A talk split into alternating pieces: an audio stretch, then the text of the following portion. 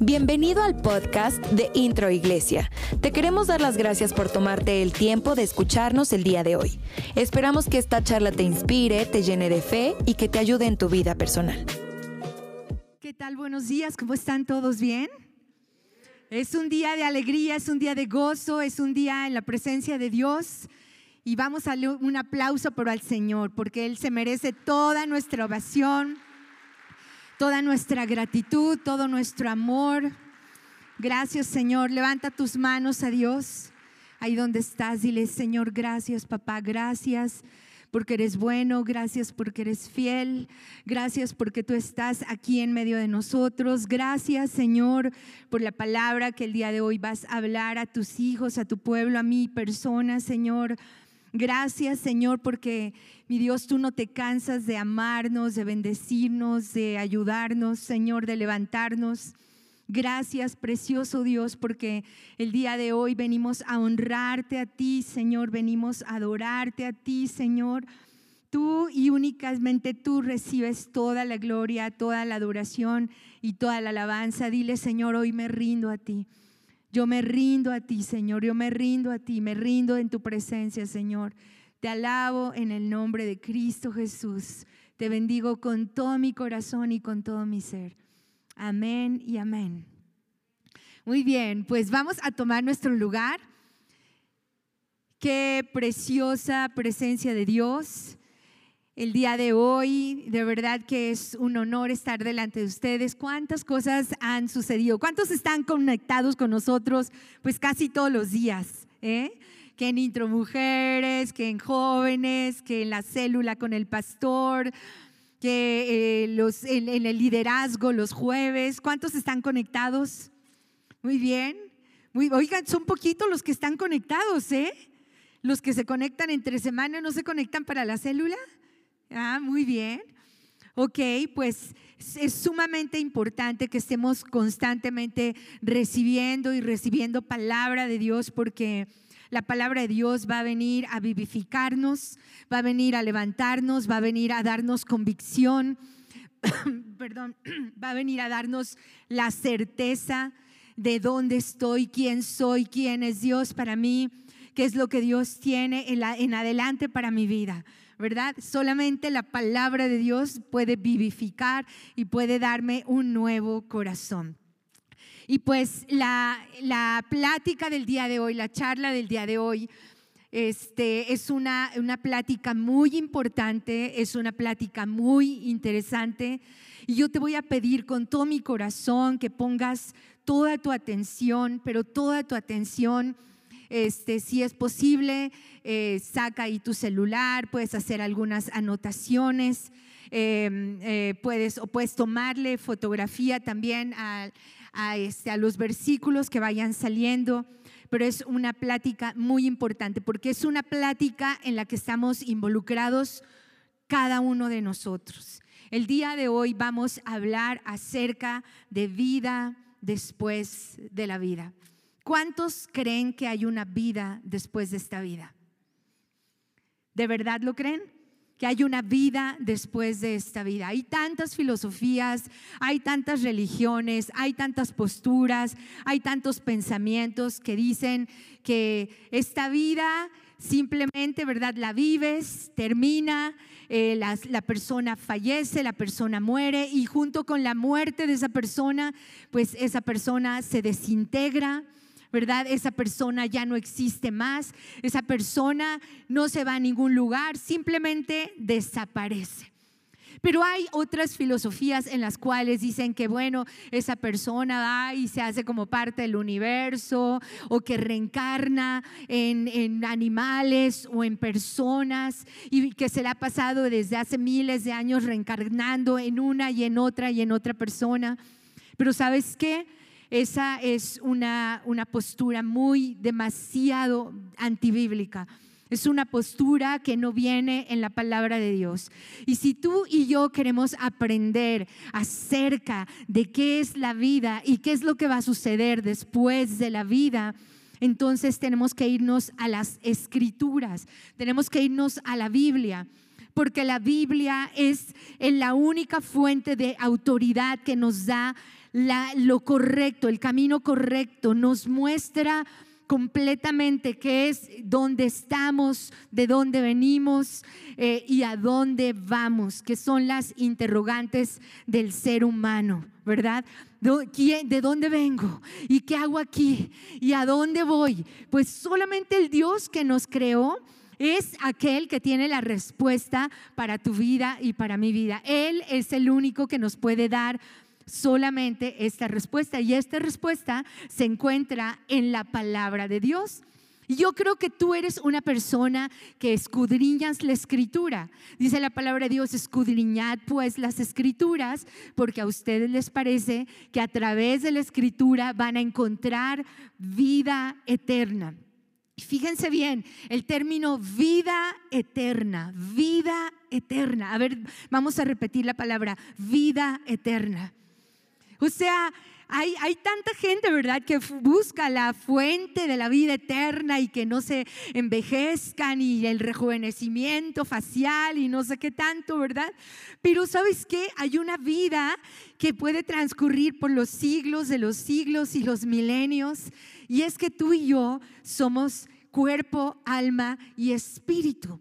Y sabes qué? Y aunque el cuerpo se quede, aunque el cuerpo sea temporal, el alma y el espíritu, ¿verdad? Son eternas. Nuestro espíritu es eterno. ¿Qué es la muerte? ¿Qué es la muerte? ¿Qué es la muerte? Simplemente es el fin de la vida, es la terminación de la vida, ¿verdad? Lo busquemos en donde lo busquemos, en los diccionarios, la muerte es la terminación de la vida. Hasta aquí llegó es bien importante saber que tú y yo tuvimos un día de nacimiento, una hora de nacimiento, que nacimos en un hospital o a lo mejor en una casa, no sé, que, cuyos padres fueron no sé qué tanto en este país y tenemos tantos años, por lo tanto, pero ¿sabes qué? No solamente es importante conocer el día de nacimiento, lo importante es saber que un día un día, en el día que ni siquiera nosotros estamos enterados, porque estamos enterados del día que nacimos, pero el día que vamos a partir, pues obviamente no lo sabemos. ¿Y cómo vamos a partir? ¿De qué manera? Tampoco lo sabemos. No sabemos si es, va a ser a través de un accidente, a través de, pues no sé, algún loco que se atravesó y asesinó a alguien, a través de una enfermedad, a través de un paro cardiorrespiratorio. No, no sabemos la manera. Lo único que sí sabemos y sabemos y conocemos certeramente, certeramente, es que un día tú y yo vamos a partir de esta tierra. Es increíble como que a veces los que pasamos o transitamos esta tierra o en esta vida, como que pensamos que a nosotros nunca nos va a suceder, ¿verdad? Y como que de alguna manera cuando fallece alguno de, los amados nuestros, como que nos ponemos a pensar. Porque tal vez ahora en todo este confinamiento, en todo este COVID, ¿cuántas personas conocidas, amigos, amigos entrañables, mi esposo y yo hemos perdido pastores, amigos, pastoras, amigas entrañables con los cuales teníamos planes de hacer esto, planes de hacer lo otro, ¿verdad?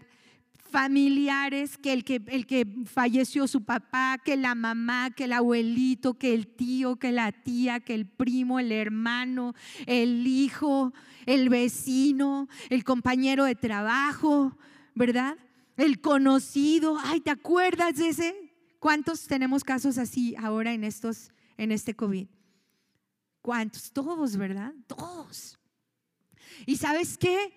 Eh, tal vez nosotros pensemos, híjole, pues ya al ver eso, entonces, ¿qué es lo que pasa?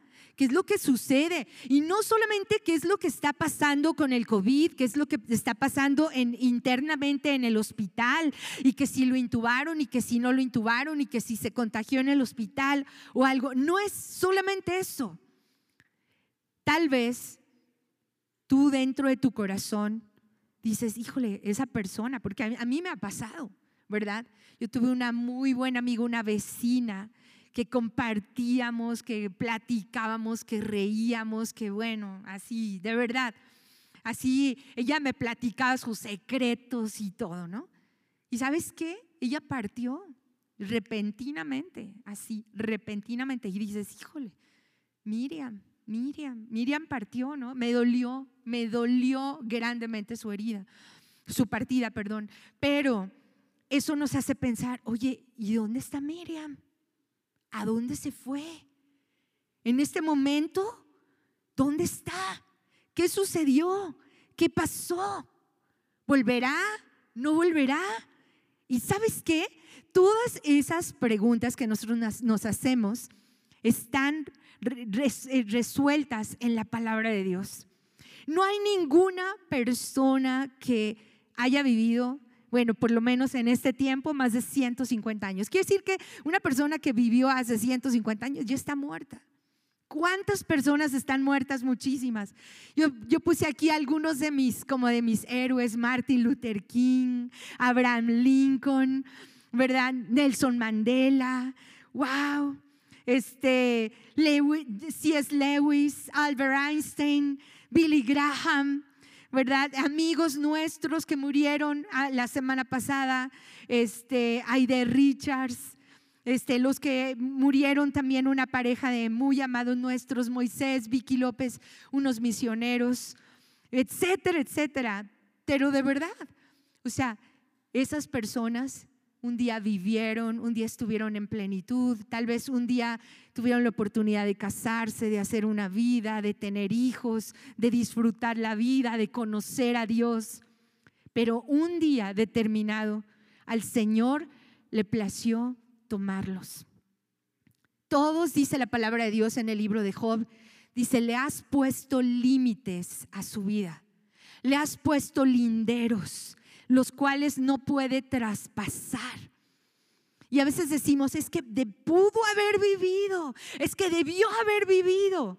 Pero sabes que de alguna u otra manera Dios es sabio, Él es poderoso, Él es eterno y Él sabe perfectamente el día de nuestro nacimiento, pero también el día de nuestra partida, porque todo está en las manos de Dios.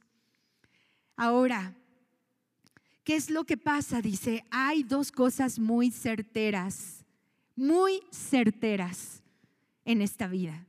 Una, un día voy a morir. Esa es una cosa muy certera. Pero la segunda cosa muy certera es que un día yo me voy a presentar delante del trono de Dios, tú también, ¿verdad? Y nos vamos a presentar solos delante del trono de Dios donde el Señor nos va a pedir cuentas de nuestra vida. Ese día es ineludible. O sea, ese día no lo podemos decir, no, yo me voy a esconder, no, yo me voy a hacer a un lado, no, yo me voy a desaparecer por ahí. No, son dos cosas ineludibles, dos cosas inevitables. El día que partamos y el día que el Señor nos llame a cuenta, en aquel día final. Hay un, este, un escrito en el libro de Hamlet que dice así, aquel ignorado país de cuyos confines no vuelve a traspasar el viajero alguno. Y fíjense bien, ¿Cuántas veces hemos hecho, por ejemplo, una, este, el checklist, ¿no? Cuando hacemos un viaje ay, que no se me olvide nada. Llevas la pasta de dientes y cepillo de dientes, el hilo, quién sabe las gotas para los ojos, eh, tu ropa y quién sabe que la chamarra, este, eh, jabón, shampoo, no, no, sé cuánto, ¿verdad? Los zapatos, los tenis. Y, y, ahí está uno, ¿verdad? Los medicamentos, y están tomando medicamento. Y ahí está el checklist, todo, todo, todo. Y, la gente se prepara para el viaje con dinerito y se prepara con, el mapa y, a dónde va a ir y qué cosas se va a encontrar ahí en ese lugar a donde va, va, va, va este, a viajar, ¿verdad? Y, este, y qué lugares de atractivos y todo eso. Y parece que se planifica también el viaje. Pero a veces ese viaje que no tiene regreso, ese viaje en el cual tú y yo un día vamos a ir, no se planifica. Se deja como de un lado, ¿verdad? No, a mí no me va a suceder. No, falta tanto tiempo. Pues yo todavía estoy joven. Pues yo todavía estoy niño, es un niño. Pero ¿sabes qué? Hay niños de tres años que han fallecido, de cinco años, de siete, jóvenes de once, de quince, de veinte, de cincuenta. ¿Cuántas personas hay que no han partido de verdad que tienen nuestra edad? Muchísimas personas si llegamos, si pasamos a veces por un panteón, ay, nació en mi mismo año, a mí me ha tocado muchas veces. Wow, en mi mismo año nació. Wow, híjole, mucho más joven que yo. Y, yo pude haber estado ahí, en esa tumba. El Señor me tiene aquí por, e, por esa misericordia, ¿verdad? ¿Cuáles son esos sentimientos que alberga a veces nuestro corazón cuando hablamos acerca de la vida o de la muerte, en especial de la muerte. ¿Qué sentimientos se despiertan cuando parte un ser querido? En primer lugar es el sentimiento como que de sorpresa. No me digas, ¿cómo? ¿Verdad que les ha pasado a ustedes así? En estos días, ¿verdad que sí? No me digas que ya falleció. O a veces estamos viendo el celular y ya este, partió a su destino celestial, que no sé qué, este, nos ganó, ya se graduó finalmente y que no sé qué tanto, y que dices, híjole, estuve orando por él, estuve orando por ella, ya partió. Es un sentimiento, el, ser humano lo puede sentir como, un, como abandono, me abandonó, se fue, no se quedó conmigo, ¿verdad? Ya partió. A veces el sentimiento de pérdida, de dolor profundo, de rabia, de desesperación, de negación. No, no, no, va a volver, va a volver, yo sé que va a volver. Hay personas que no les cae el 20, ¿verdad? Que, que murió un esposo, que murió un hijo. Y se cierran, conscientemente se cierran y, este, y, dicen, va a venir. Y, pasan los meses y, pues los años hasta que les cae el 20 que sí, verdaderamente partió. La resignación, la desesperanza, la impotencia, el llanto, el duelo. ¿Y sabes qué? Son todas estas cosas, estos sentimientos que está viviendo la humanidad entera el día de hoy que está viviendo nuestra ciudad el día de hoy. No estamos hablando de otra ciudad, estamos hablando de Toluca, estamos hablando del Estado de México. Ahorita Toluca tiene el tercer lugar de contagios y fallecimientos a nivel Estado de México. De verdad. Así. Y, sabes qué?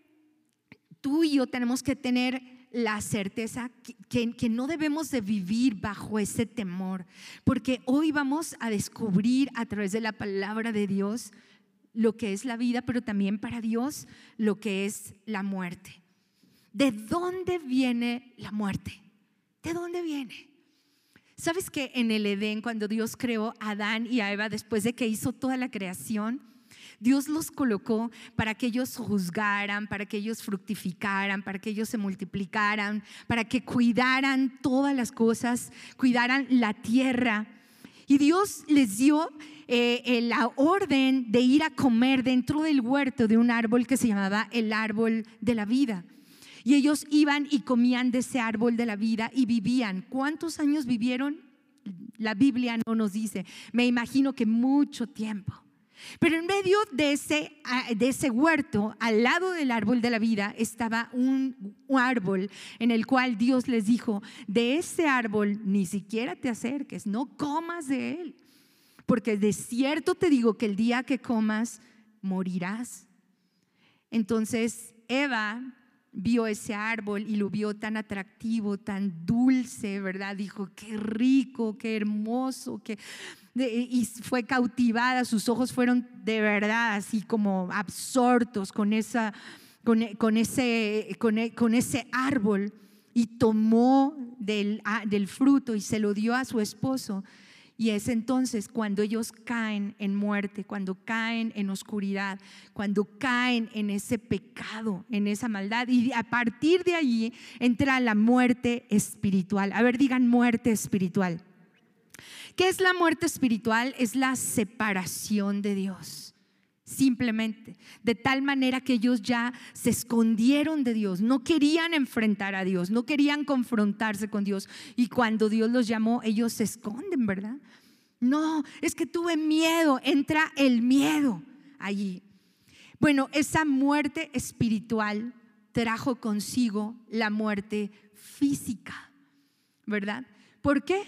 Porque ellos ya no podían vivir eternamente. De hecho, fueron lanzados fuera del huerto del Edén y el Señor puso dos ángeles guardianes que blandeaban sus, sus espadas para que el hombre, dice, no vaya a ser que el hombre entre y tome de ese árbol de la vida y vuelva a vivir, ¿verdad? Entonces, ya de ahí ellos vivieron fuera y sabes qué? Eh, ellos tuvieron esa muerte, muerte eh, eterna, ¿verdad? Ellos necesitaron, aún iban a necesitar un Salvador que los redimiera de esa muerte eterna. Murieron físicamente, pero también murieron eternamente. Fueron destituidos de la gloria de Dios. Fueron sacados de la gloria de Dios. Cayeron en pecado, cayeron en oscuridad. De ahí viene la muerte. Y la palabra de Dios, muchos versículos, y de, verdad, ahorita es cortito el tiempo, muy cortito el tiempo, pero hay tantos versículos que nos hablan de esto, de la muerte eterna de la muerte eterna. ¿Qué sucede cuando una persona muere? Pues una persona, por cual sea la causa, ¿verdad? Termina su vida ya no se encuentra ningún signo vital, ya no hay respiración, ya no hay latido cardíaco, ya no hay funcionamiento cerebral, ya no hay nada. Ya esa persona no se puede mover. Esa persona que tú amabas y que se reía contigo y que caminaban juntos, simplemente la mueves y la mueves y la mueves y no hay ningún signo de vida. Pero una vez que esa persona fallece, sale el alma y el espíritu. Y sabes que la palabra de Dios nos dice en el libro de Génesis, dice Abraham, dice Génesis 25, 8, Abraham murió en buena vejez, luego de una vida larga y satisfactoria, dio su último suspiro. A ver, digan, dio su último suspiro. Y se reunió con sus antepasados. ¿Qué quiere decir esto? Que su espíritu salió y hay un lugar, dice la palabra de Dios, donde él se reunió con sus antepasados, con sus padres, ¿verdad? Con sus abuelos, con esa familia. En, en ese lugar no termina todo aquí en la tierra. De hecho, la palabra de Dios nos habla acerca del Seol. Y ese Seol tenía diferentes lugares. En el Antiguo Testamento lo menciona más de 35 veces. Y los menciona de diferentes maneras. Menciona el Seol como ese lugar donde, donde están los espíritus familiares. Lo menciona como ese lugar donde van los impíos, los malos, ¿verdad? Pero también lo menciona como ese lugar donde van las personas que mueren, ¿verdad? Y que se quedan allí en una tumba, pero que de alguna manera se reúnen ahí para, eh, son aquellos que confiaron en Dios. Eh, pero así lo menciona el Antiguo Testamento, pero el Nuevo Testamento, ya en el Nuevo Testamento nos esclarece muchísimo acerca de este Seol.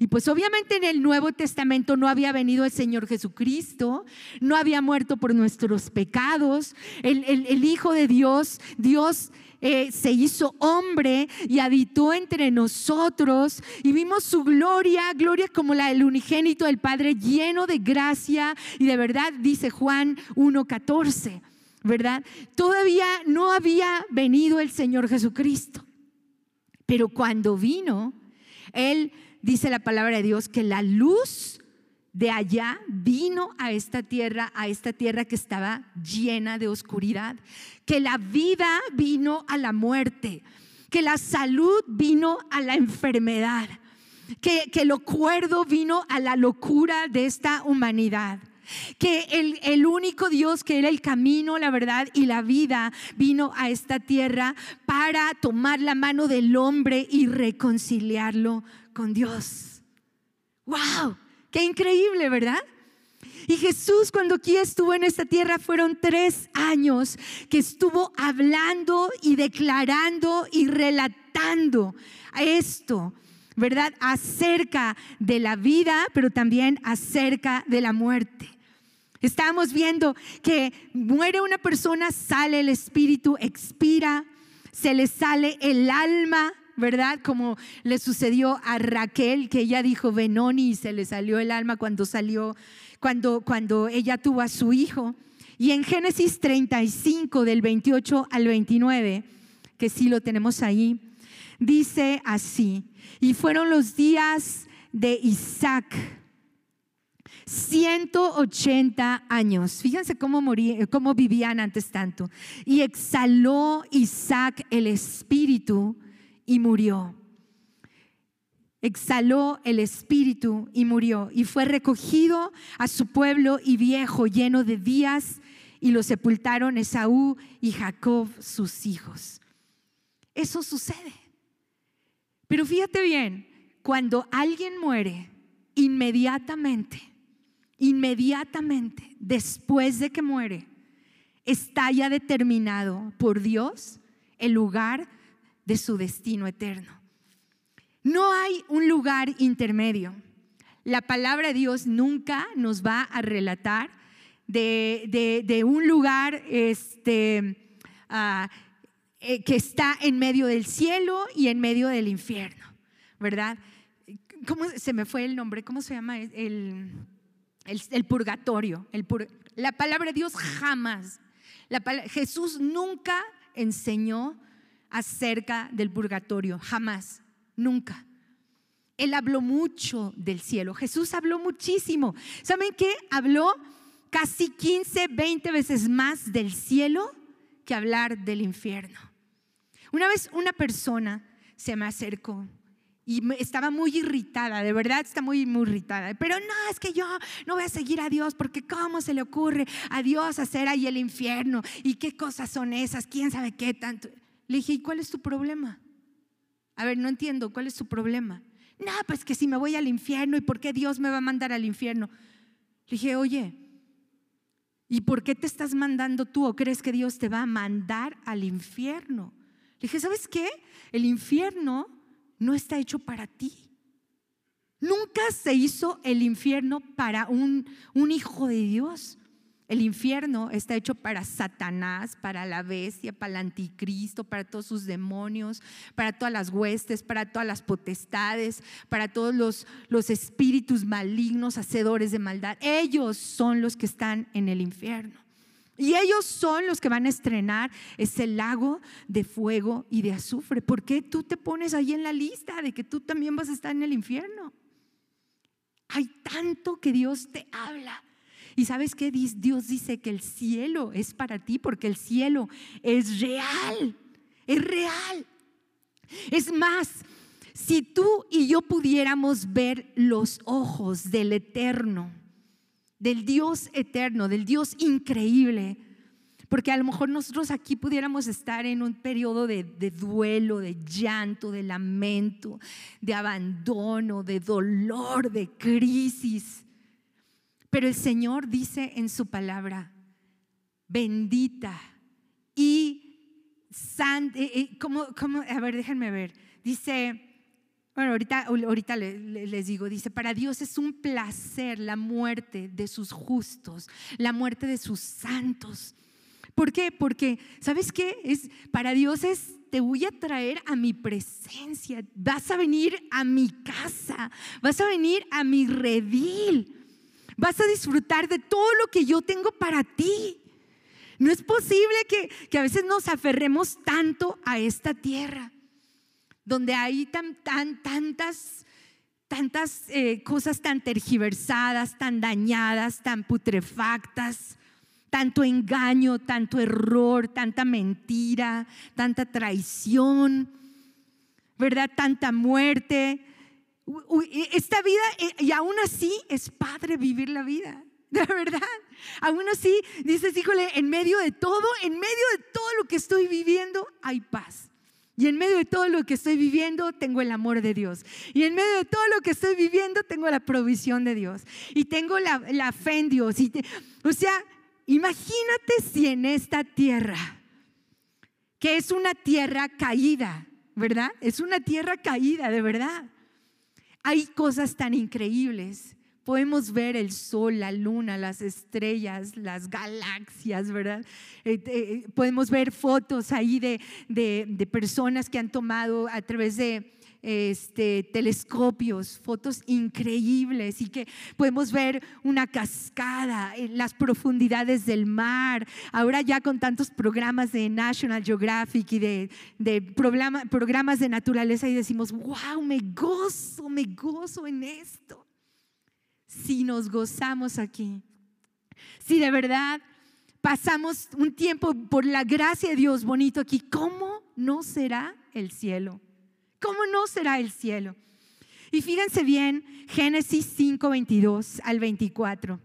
En la nueva traducción viviente, si, si son tan amables, me ponen la nueva traducción viviente, donde dice así, Enoch vivió en íntima comunión con Dios 300 años.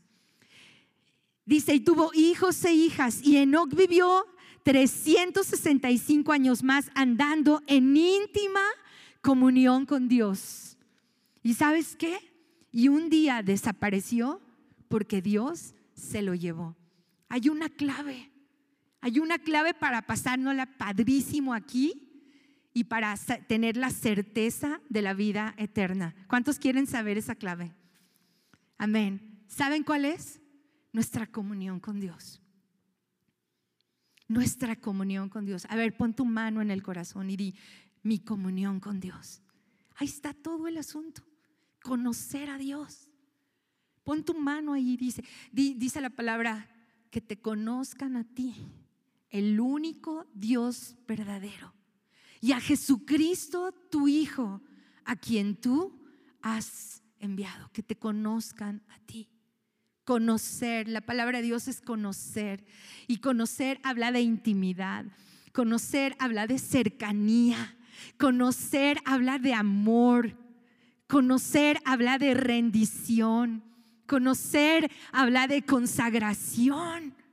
Fíjense, en aquel tiempo Enoch ni siquiera tenía la Biblia, ni siquiera había venido el Señor Jesucristo, ni siquiera estaba el Espíritu Santo, pero él conocía a su Creador y tuvo una comunión y Dios dijo, no, no, no, no, no. O sea, no puede vivir porque en aquellos tiempos vivían 700, 800, 900 años. No, no me voy a esperar hasta que tenga 969 como Matusalén, ¿verdad? Yo me lo llevo, yo me llevo a mi hijo. ¿Por qué? Y dos veces menciona la palabra de Dios porque tenía una comunión con Dios. Porque su corazón estaba rendido a Dios porque platicaba con Dios, lo amaba, lo adoraba, lo disfrutaba. Imagínense cómo él ha de haber sido como persona, si amaba al Señor, como persona de haber sido una increíble persona, ¿no? Un increíble papá, un increíble abuelito, un increíble bisabuelo, wow. Pero también dice la palabra de Dios que Moisés, Dios se lo llevó y Dios lo enterró ¿verdad? En los montes de Moab. Dios mismo lo enterró y nadie lo encontró. Elías fue llevado en un carro de fuego y con caballos y todo eso allá en un torbellino y se lo llevó el Señor. A ver, dice, se lo llevó el Señor. Qué clave tan importante, ¿no? Se lo llevó el Señor. Y el Señor el día de hoy dice que Él quiere que tú y yo tengamos la certeza la certeza de que nosotros estamos en la presencia de Dios y de que Él nos va a llevar. Fíjense bien, eh, me, gustaría que leyéramos Juan 14 del 1 al 7, igual en la nueva, eh, nueva, nueva este, traducción viviente. Juan 14 del 1 al 7. No dejen que el corazón se les llene de angustia no dejes que tu corazón se te llene de angustia. Por favor, pueblo de Dios, no dejes, Luisito, que tu corazón se llene de angustia. No dejen que su corazón se llene de angustia. Tengan paz, tengan alegría, confíen en Dios y confíen también en mí. En el hogar de mi Padre hay lugar más que suficiente. Fíjense, ¿Cuántos vamos a estar ahí en el hogar del Padre, en la casa del Padre? Inmediatamente, inmediatamente después de esta muerte, todos aquellos que le rendimos nuestro corazón al Señor, todos aquellos que caminamos en obediencia todos los días, todos aquellos que fuimos lavados por la sangre del Cordero, por la sangre del Cordero, vamos a ir a la presencia de Dios. Es increíble cuando tú le preguntas a una persona, la miras fijamente a los ojos, ¿verdad? Y le dices, si el día de hoy el Señor te llamara a su presencia y el Señor te dijera, ¿por qué te debo dejar yo entrar a mi presencia? ¿Tú qué le contestarías? Y sabes qué, mucha gente dice, no, pues yo fui muy buena mamá, pues eduqué muy bien a mis hijos, no, pues yo di mis ofrendas allí y fui, di una donación bien grande en la Cruz Roja. No, pues yo hice muchas cosas por mi pueblo. No, pues yo este, eh, serví a, a mi familia. No, pues yo nunca, así dice la gente, nunca robé nada. Yo nunca maté a nadie, nunca le hice mal a nadie. Pero imagínense si entráramos por nuestra propia justicia. ¿Por qué? ¿Por qué te voy a dejar entrar? Porque yo nunca maté a nadie, Señor. Y, el Señor, ahí en el cielo, dice la palabra de Dios que va a estar con, con, las heridas, con los huecos en las manos con los que la perforaron, el Cordero de Dios que dio su vida por cada uno de nosotros.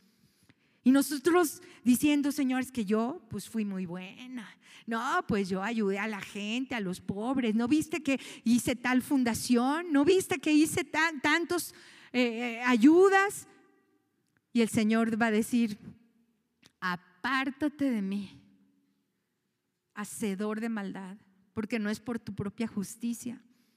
Dice, muchos me dirán en aquel día, Señor, Señor, ¿Qué no profetizamos en tu nombre? ¿Que no en tu nombre echamos fuera demonios y pusimos nuestras manos sobre los enfermos y sanaron? Señor, ¿verdad que tenemos entrada aquí a tu presencia? Porque conocemos las escrituras. Apártense de mí, hacedores de maldad. Nunca los conocí. Y la palabra conocer es lo que vivía Enoch. Enoch vivía en intimidad con Dios. Conocía a Dios. Sabía cuáles eran los gustos de Dios. Amaba a Dios. Servía a Dios. Conocer es otro nivel. Es otro nivel. Conocer es estar como está el esposo con la esposa en intimidad, aunque nosotros no tenemos eh, en nuestra intimidad con Dios es una intimidad espiritual pero es una cercanía, es una, es una plenitud. Me guiarás por la senda de justicia, porque tú no dejarás mi alma en el Seol. En tu presencia hay plenitud de gozo y delicias a tu diestra para siempre, dice el Salmo 16.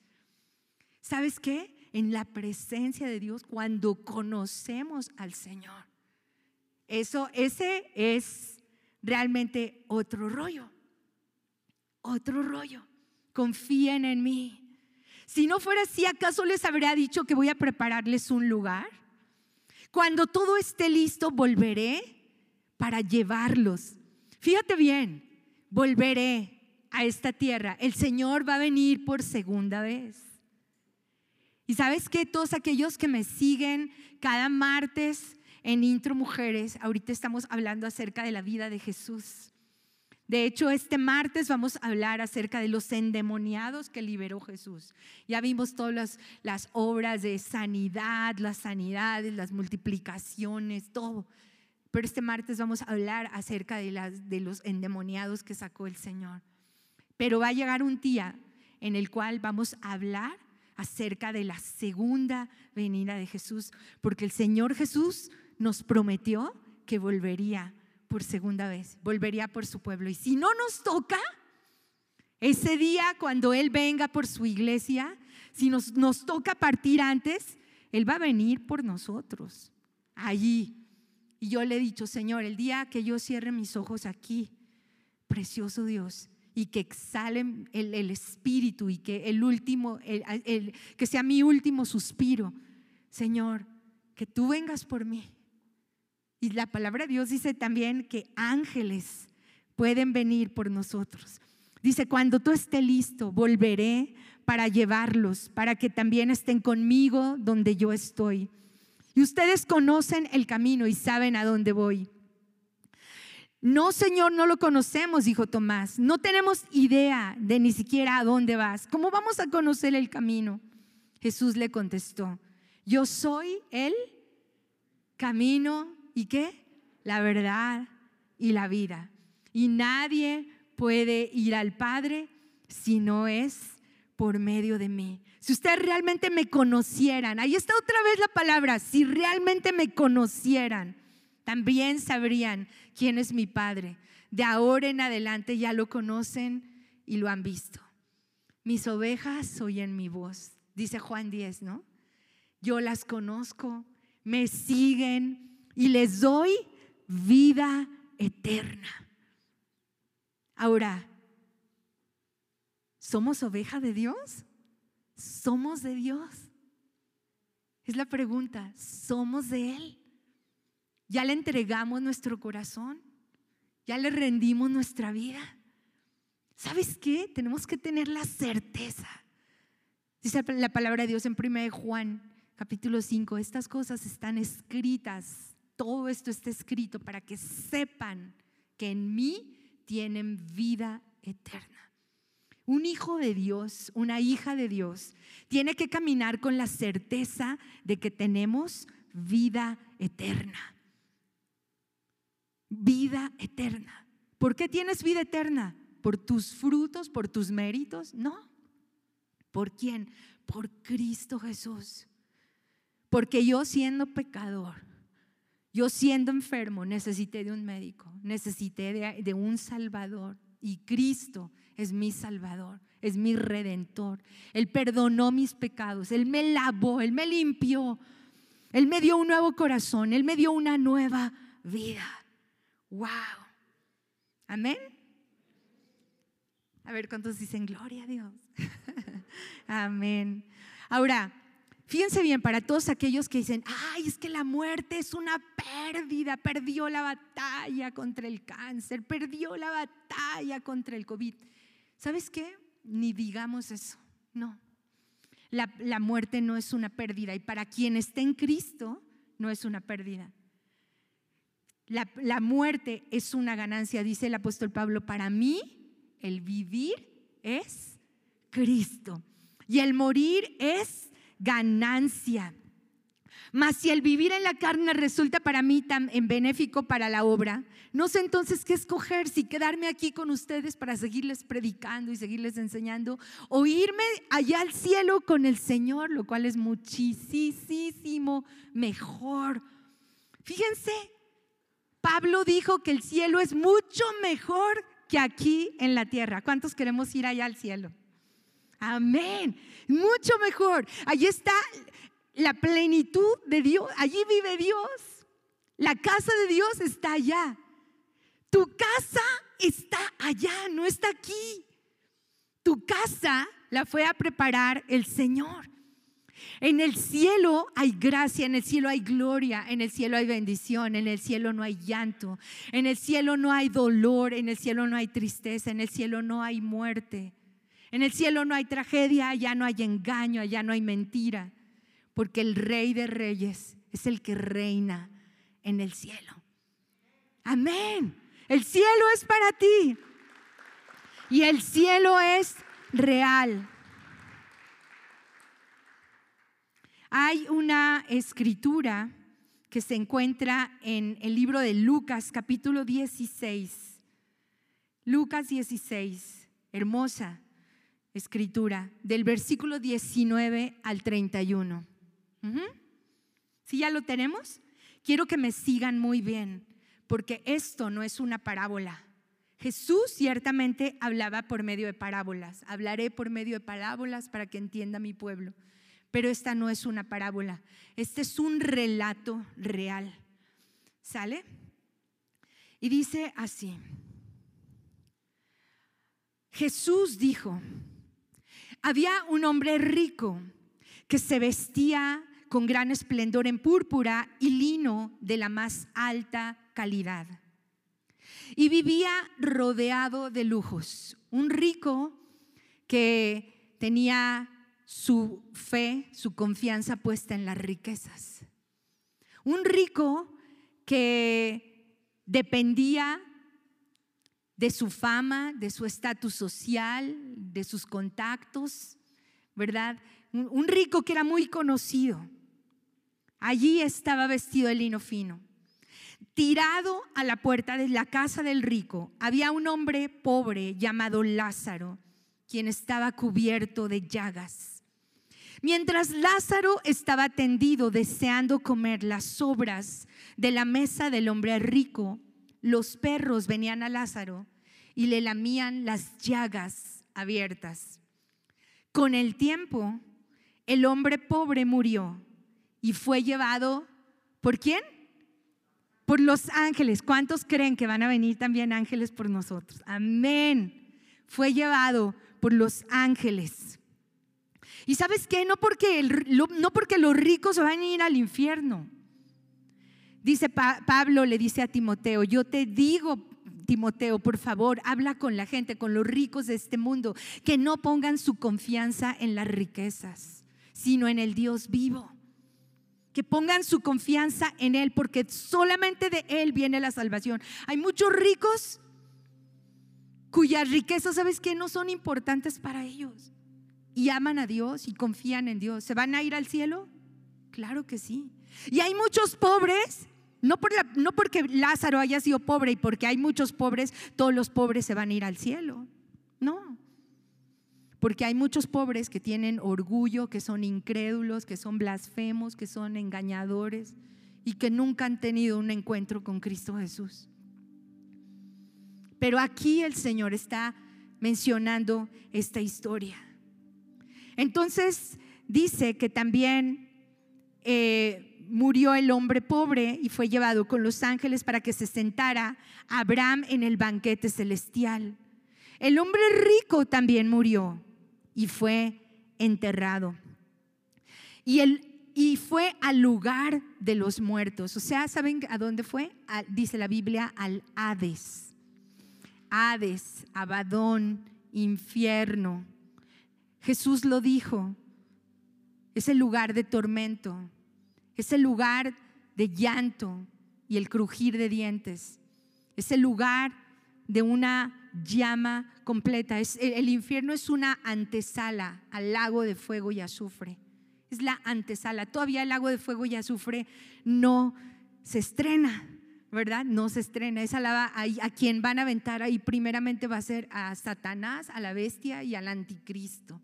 Esos son los primeros y de ahí siguen todos sus achichincles y de ahí dice la palabra de Dios en Apocalipsis capítulo 21, que a todos los cobardes, hechiceros, eh, idólatras, adúlteros, fornicarios, mentirosos, blasfemos, se van a ir juntamente con todos esos al lago de fuego y azufre, que es la segunda muerte. No tengo tiempo para, para ponérselos aquí, pero pero de verdad es, es, algo real. Léanlo en Apocalipsis capítulo 21. Entonces dice, el hombre rico murió y fue enterrado, fue al lugar de los muertos, al Hades, y allí en medio del tormento vio a Abraham a lo lejos. Fíjense, cuando una persona muere, sigue con sus cinco sentidos. Ve, oye, siente, ¿verdad? Palpita, su, su espíritu está vivo. Tanto los que van al seno de Abraham, al cielo, al paraíso, como dice tanto, el cielo es real, el cielo es real, el cielo es real. Pero así como el cielo es real, también el infierno es real. Y ambos siguen vivos, identifican, conocen, saben todo lo que está pasando y saben el lugar donde están. Entonces dice, en medio del tormento, vio a, lo lejos a, a, Lázaro, aquel que estaba lleno de llagas y que él le daba ahí de las migajas, ¿verdad? Junto a, Abraham lo vio y el hombre rico gritó, fíjense, todavía este, siendo rico, llevó sus mismas características que tenía aquí en la tierra. Oye, tráemelo, rápido, esto, otro, sírveme, dame, quién sabe qué, tú qué haces, O sea, llevó la misma característica allá al infierno y le gritó a Abraham, el desdichado, le gritó, Padre Abraham, ten piedad, envíame, mándame a Lázaro. Fíjense, lo quería mandar para que moje la punta de su dedo en agua y refresque mi lengua. Sentía, él sentía la angustia de estar en esas llamas. Abraham le dijo, hijo, recuerda, tú tuviste todo lo que quisiste durante tu vida y Lázaro no tuvo nada. Ahora él está aquí recibiendo consuelo y tú estás en una angustia. ¿Pero por qué? Porque nunca, nunca veniste a la presencia de Dios, porque te creíste autosuficiente, porque te creíste el muy, muy, ¿verdad? El muy, muy. Ahora, dice, además hay un gran abismo que nos separa. Ninguno de nosotros puede cruzar hasta allá y ninguno de ustedes puede cruzar para acá. ¿Dónde está el, este, el purgatorio? No hay purgatorio. Cuando la persona fallece, inmediatamente dice que cierra sus ojos aquí y presencia de Dios o ausencia de Dios eternamente. Eternamente. Por más que le hagan misas a esa persona y que le paguen a no sé quién y que esa persona y que los familiares se pongan en ayuno, en oración, en clamor, en eso, nadie va a poder sacar a esa persona del lugar donde esa misma persona decidió estar eternamente. O con Dios o sin Dios. Nadie. No es un esfuerzo humano, es un tiempo que se nos da aquí en la tierra. Es una condición del corazón. Eso tiene que ver con nosotros, no tiene que ver con la gente. Es que pobrecito. Eso tiene que ver, es nuestra responsabilidad. ¿Qué hicimos con la vida que Dios nos da o qué hacemos? Y dice, entonces el hombre rico dijo, por favor, padre Abraham, al menos envíalo a la casa de mi padre, envía a Lázaro a la casa de mi padre. Tengo cinco hermanos y quiero advertirles que no terminen en este lugar de tormento. Por favor que los saquen de ahí del seno de que los saquen del paraíso, que los saquen del cielo y que por favor se convierta en un fantasma y que llegue hasta mi ciudad y que le toque allí a, a la casa a mis hermanos y que les diga, por favor, ya vi a Lázaro, yo ahí en el infierno, en el Hades. Si ustedes no se arrepienten, van a ir también para allá. Que por favor les adviertan. Abraham le dijo, Moisés y los profetas ya se los advirtieron. Tus hermanos pueden leer lo que ellos escribieron. El hombre rico respondió, no, padre Abraham, pero si les envías a alguien de los muertos, se arrepentirán. O sea, hay gente que ni con un fantasma, ¿verdad? Nada. Hay gente tan endurecida, tan dura de corazón, que nada los hace cambiar, que nada a veces los hace arrepentirse. En medio de toda esta tragedia, en medio de todo lo que hemos estado viviendo, en medio de tanta muerte, en medio de tanto contagio, en medio de tanta enfermedad, en medio de tanta pérdida de trabajo, en medio de tanta ruina, nos preguntamos, Señor, ¿y hay algún entendido que te busque a ti después de todo esto que está pasando? ¿Hay algún entendido? ¿Hay alguien que se haya acercado a ti? ¿O la gente sigue viviendo en, su, en sus mismos placeres y, y como que no pasa nada? ¿O en su dolor o en su amargura contra Dios? ¿O en su amargura contra la gente? ¿Dónde está? Dice, tienen la Biblia que la lean. Ahí está todo en la Biblia. Si no la leen, pues dice Abraham, ya no es nuestra responsabilidad, pero Lázaro no puede salir, de aquí no, no sale. ¡Wow! ¡Qué increíble! Porque sabes qué? La vida nomás la tenemos prestada, la vida es temporal. Y hay algo que tenemos que tener cierto sobre todas las cosas, cierto sobre todas las cosas, de que después de esta vida vamos a vivir una vida eterna con Dios. Por lo menos así Él nos lo prometió. Venid benditos de mi Padre al cielo eterno. Bienaventurados todos aquellos que tienen su nombre escrito en los cielos, en el libro de la vida. A lo mejor no es una palabra ay, en la cual vas a saltar de gozo. ¡Wow! Sí. Pero es una palabra muy responsable. Y nosotros como pastores lo tenemos que predicar. Porque tenemos una responsabilidad muy grande. Y lo, y lo, tenemos que decir de aquí, desde aquí para tu vida y para tu corazón.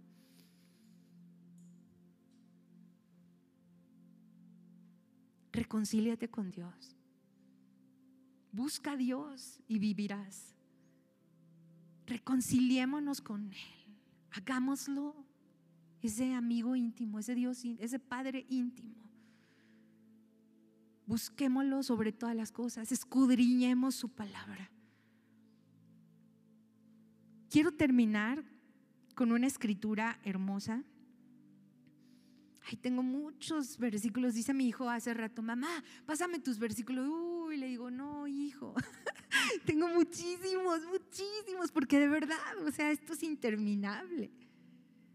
Interminable. El cielo es real, pero fíjense bien.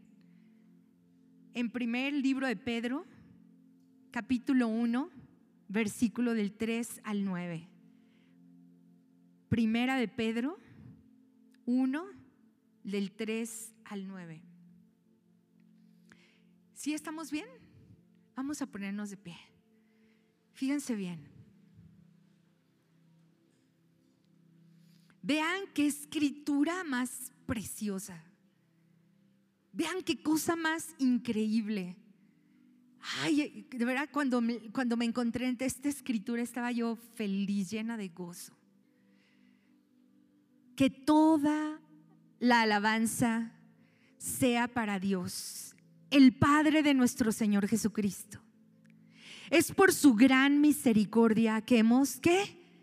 Nacido de nuevo. ¿Que hemos qué? Dice la palabra de Dios, el que no naciere del agua y del Espíritu no puede ver el reino de Dios. ¿Quién se lo dijo a quién? Jesús se lo dijo a quién? A Nicodemo. ¿Verdad? Allí, ahí es donde está esa palabra, porque de tal manera amó Dios al mundo, que ha dado a su Hijo unigénito, para que todo aquel que en Él cree, no sé qué, no se pierda, mas tenga vida eterna. ¿Habrá vida eterna? Sí la hay. Jesús lo dijo. Para que todo aquel que si tú y yo creemos en el Señor no nos perdamos, mas tengamos vida eterna. Porque no envió Dios al mundo, a su Hijo, para condenar al mundo, sino para que el mundo sea salvo por medio de Él. ¿Saben cuál es nuestro recurso? Nuestro único recurso, Jesús. Jesús. Si tú y yo clamamos a Jesús, Él es nuestro, dice, afiánzate, agárrate, ve a la cruz, pídele perdón. Recíbelo en tu vida, más a todos los que le recibieron, esto es a los que creen en su nombre, les dio toda la potestad para ser hechos hijos de Dios, los cuales no son engendrados de carne ni de sangre, sino de Dios a través de su palabra, a través de su Espíritu Santo. Es por su gran misericordia que hemos nacido de nuevo, porque Dios levantó a Jesucristo de los muertos. Ahora vivimos con gran expectación. ¿Quién vive con gran expectación? Amén. Y esa es la, la, manera que tenemos que vivir, con gran expectación. Está en la nueva traducción viviente. Ahora vivimos con gran expectación y tenemos una herencia que no tiene precio. ¿Dónde está esa herencia que no tiene precio? En el cielo. Dice el Señor, no pongas, no hagas tus tesoros aquí en la tierra, donde el orín, la polilla, los ladrones minan y hurtan y todo se corrompe. Haz tus tesoros donde? En los cielos, donde nadie te puede, puede arrebatarlos, ¿verdad? Hazlos allá. Tenemos una herencia que no tiene precio y que está reservada en el cielo para ustedes, pura, sin mancha, que no puede cambiar ni deteriorarse. Por la fe que ustedes tienen, a ver, digan, amén, tengo fe. Dios los protege con su poder hasta que reciban esta salvación, la cual está lista para ser revelada en el día final. Salvación. A ver, hablen salvación. Yo tengo un Salvador, el Salvador que me va a librar de las llamas del infierno, el Salvador que me libra, el Salvador que me guarda, el Salvador que me lleva a su gloria. Él es mi Salvador, Él es mi Redentor. Él es mi amado Jesús. Amén. La cual está revelada para el día final a fin de que todos la vean. Así que alégrense de verdad. Esto no es para causar una tristeza. Todos aquellos que creemos y confiamos en el Señor y oímos este tema, nos da alegría por todo lo que viene. Les espera una alegría inmensa aun cuando tengan que soportar muchas pruebas por un tiempo breve, aun cuando tengan que soportar por el COVID, aun cuando tengan que soportar no sé tantas cosas, ¿verdad? Tantas traiciones, críticas, persecuciones. Estas pruebas demostrarán que su fe es auténtica y está siendo probada de la misma manera que el fuego pone a prueba y purifica al oro. El oro. Aunque aunque la fe de ustedes es mucho más preciosa que el mismo oro. Entonces su fe, al permanecer firme, a ver, yo quiero hacer una prueba. A ver, cierren sus ojos. Todos, cierren sus ojos. Piénsalo bien. Si tú piensas permanecer firme hasta el último día de tu existencia, da un paso adelante.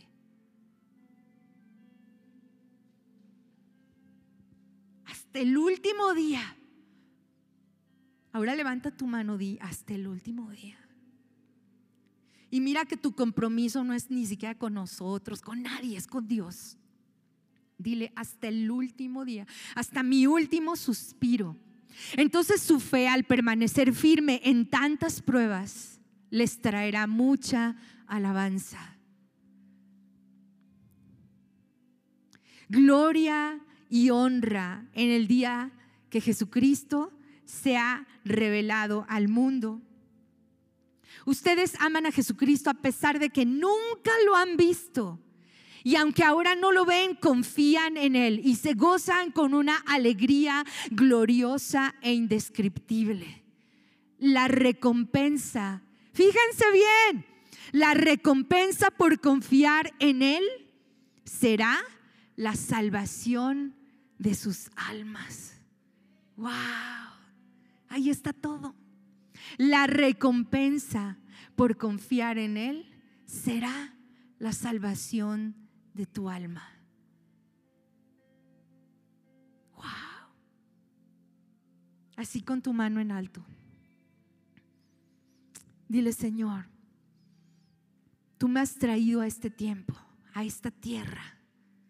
Estoy viviendo algo indescriptible, algo que yo ni siquiera tenía pensado vivir. Tus propósitos son eternos, tus propósitos son increíbles. Lo único que me mantiene vivo y con, con la intensidad y con la pasión con la que vivo es que te conozco. Y yo quiero amarte y conocerte más. Yo quiero ser como Enoch, que tuvo una comunión íntima contigo. Yo quiero ser como Moisés. Yo quiero ser como Abraham. Yo quiero ser como Daniel. Yo quiero ser como Elías. Yo quiero ser como José.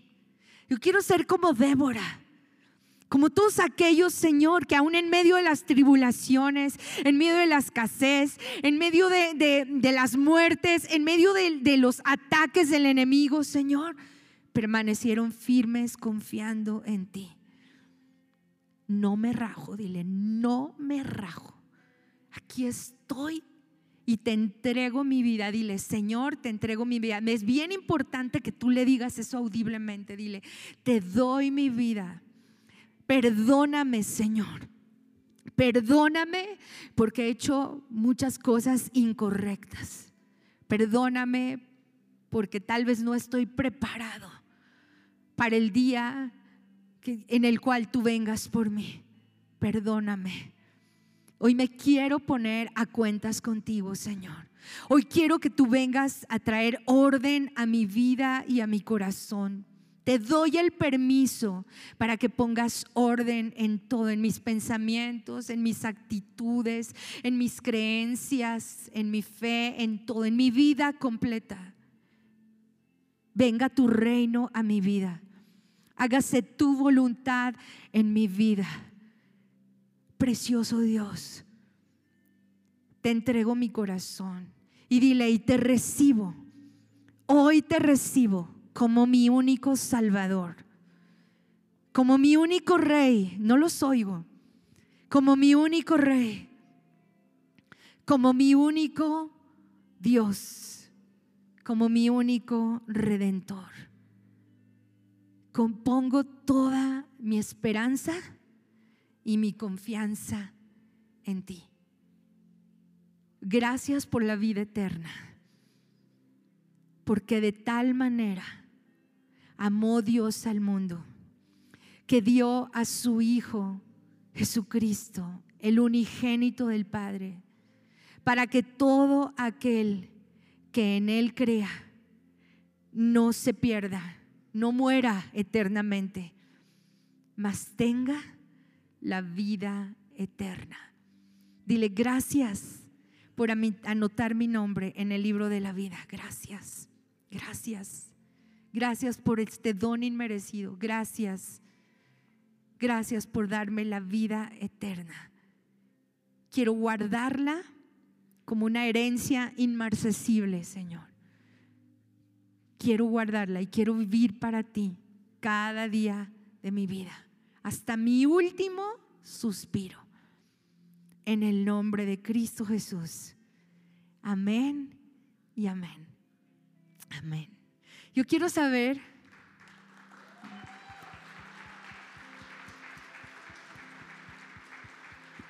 a Dios la gloria.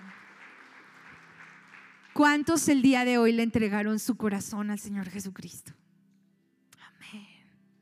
Amén. Gloria a Dios. Muy bien. Sus nombres están escritos en el libro de la vida. Y dice la palabra de Dios, hay más gozo en, los cielos por un pecador que se arrepiente, ¿verdad? Hay un gozo extremadamente grande. Así es que amistad, amistad, intro iglesia, intro iglesia, te bendigo, te bendigo y que sigas adelante amando al autor y consumador de la fe. Pon tus ojos en Cristo, pon tus ojos en Cristo. Pon tus ojos en quién? En Cristo, solamente en Él. Que Dios los bendiga. Un aplauso al Señor. Gracias por haber escuchado este podcast. Esperamos que haya sido de bendición para tu vida. Recuerda que puedes apoyar este ministerio a través de nuestra página web introiglesia.com diagonal dar y sembrar una semilla para que personas semana a semana puedan conocer a Jesús. Síguenos en Facebook e Instagram como Introiglesia. Dios te bendiga.